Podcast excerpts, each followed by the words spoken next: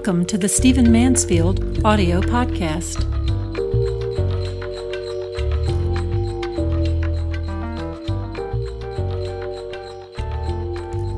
I want to talk to you for a few minutes today about the issue of civil rights.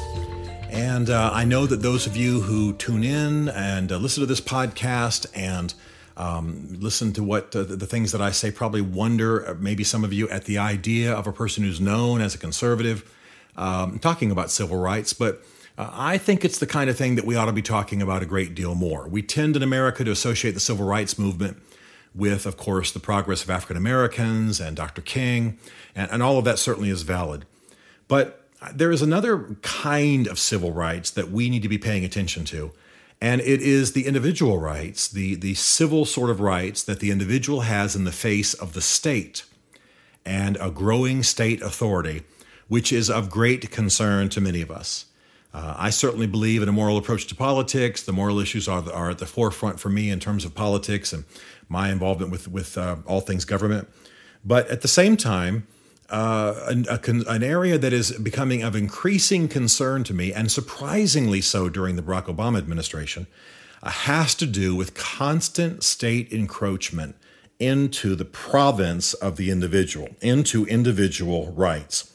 Now, what I mean by this is that the idea of the Bill of Rights, the idea of the first 10 amendments to the Constitution, and then, of course, all the amendments that have come after, for the most part, was to protect the individual from state encroachment. The idea that the state could not become dictatorial, that it could not uh, simply own the man, that it could that he that he had certain guaranteed freedoms from the government, so to speak. And we all know that we've been living in, in, a time of the imperial state. We all know that we've been living in a time of the rise of state authority. And in some cases, everybody welcomes that. We're all thankful for a centralized, powerful government during World War II. We're all grateful, you know, for uh, the times, the events, the projects, uh, even the construction type projects in America in which uh, government is necessary and the coalescing of state and federal forces accomplishes something marvelous. That's all. That's all great. But we have also seen episodes in our history, and increasingly, I think recently, of the state continuing to encroach on the rights of the individual. And I think this is an area where liberal and conservatives in American politics should be able to align and join forces. Um, Charles Rangel, uh, who is a uh, congressman from the state of New York, pretty well known, African American, war hero, uh, good man who's been in trouble uh, for a number of things, uh, some financial misdealing, what have you, in recent, uh, recent about the last year. Last year proposed House Rule 5741, uh, which was a restoration of the draft. Now, I come from a military family, honor the military, believe in the military, but one of the things that was difficult for me to watch uh, was my father working in a military in which uh, there was a draft, serving in Vietnam during a time of the draft. My father was a career officer. It did not go well for him. I've spent time studying it and talking to uh, military folks in the military since then, scholars and teachers and folks at West Point and uh, it was it did not produce great things. Now everybody serving in the American military is a volunteer in some way. And we've had, despite some of the scandals in the field, we've had better soldiers, better educated soldiers, better behaved soldiers. I know that's uh, hard for some of us to believe given some of the recent tragedies that have happened with people flipping out and shooting civilians and what have you, but uh, that's just statistically true. So the, the idea of restoring the draft um, is unwise in terms of military policy, and the military themselves will, for the most part, tell you that. But I believe it's also an unconstitutional invasion of individual rights. Uh, yes, that probably puts me on the side of hippies who refused to go in the draft during the Vietnam War. And no, that doesn't make me some flaming liberal. It simply makes me constitutional. In the Constitution, there are three basic reasons for what the Constitution calls conscription. They don't use the word draft. The founding fathers didn't use the word draft. To repel an invasion, to suppress insurrection, and to enforce the laws of the Union.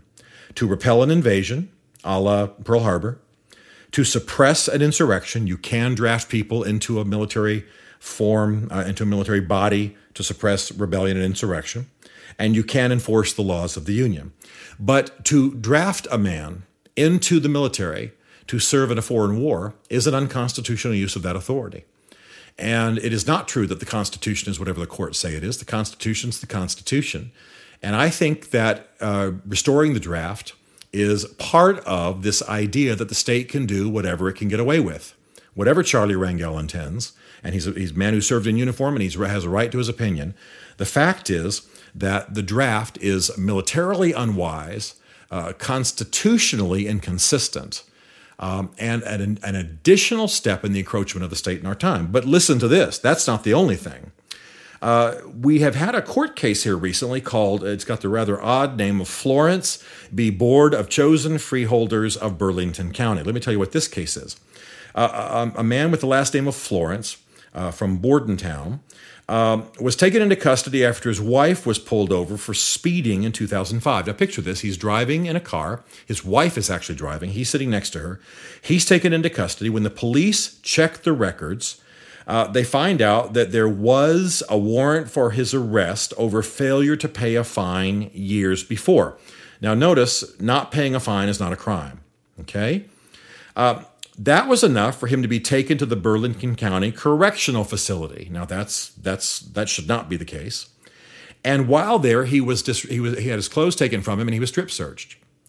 Um, this was appealed to the Supreme Court, and the Supreme Court upheld it, meaning that the Supreme Court has ruled uh, that a person even charged or e- even who is in a correctional facility uh, for a non-criminal reason can be strip searched. So the Supreme Court has expanded the powers of the strip search uh, for the state dramatically. And by the way, I should add that uh, this man, Florence, had actually already paid his fine. And he wasn't just strip searched once, he was strip searched three times. So here's a man who's completely innocent, wasn't even driving the car pulled over. He's found there's actually a clerical error. He is hauled to a correctional facility and strip searched three times. And by the way, strip searched in front of other prisoners. Now, for some of us who are athletes and spend a lot of time in locker room, that doesn't sound like a big thing. It's a big thing for some folks who just have different values and different sensibilities about those things. But regardless of individual sensibilities, this is another expansion of government power and it's an inappropriate expansion. You can't simply strip search a man. Understand that that includes cavity search. This is the most invasive kind of search possible under American law. And it can be done to a person who has not been criminally charged. Uh, that is an astonishing expansion. And we've already been talking about in recent podcasts uh, other areas in which the Obama administration, the courts are expanding uh, federal powers, uh, expanding police powers uh, listen, you, you don't have to be uh, flaming left wing or flaming right wing to, or, you know, flaming libertarian uh, to be concerned about this. The bottom line is that we are living in a culture where both left and right are dramatically expanding uh, the powers of the state to encroach upon the lives of the individual. I urge you to pay attention to it. I urge those of you who are in the position to do so to work and lobby and uh, vote against it. Uh, yes, we want the federal government to have power. Yes, from a Christian and biblical perspective, uh, the, uh, we're, we're, not radical libertarians who, or, or certainly not uh, anarchists who see all government as being evil, but we believe that government is best that is restrained. That was the great heritage of American history. And now we are seeing that quickly, quickly eroded. And may I say it very quickly, not just by the left, but by the right and the left and it's something we need to stop, and we need to stop it now. Stephen Mansfield is a New York Times bestselling author, a popular speaker, a frequent faith and culture commentator on Fox Cable News and CNN, and a blogger for the Huffington Post. His groundbreaking books on faith and American politics include The Faith of George W. Bush, The Faith of Barack Obama, and the upcoming The Mormonization of America. You can learn more about Stephen at www.mansfieldgroup.com or connect with him on Facebook and on Twitter under the name Mansfield Writes. The Stephen Mansfield podcast is produced by Isaac Darnell for Chartwell Literary Group.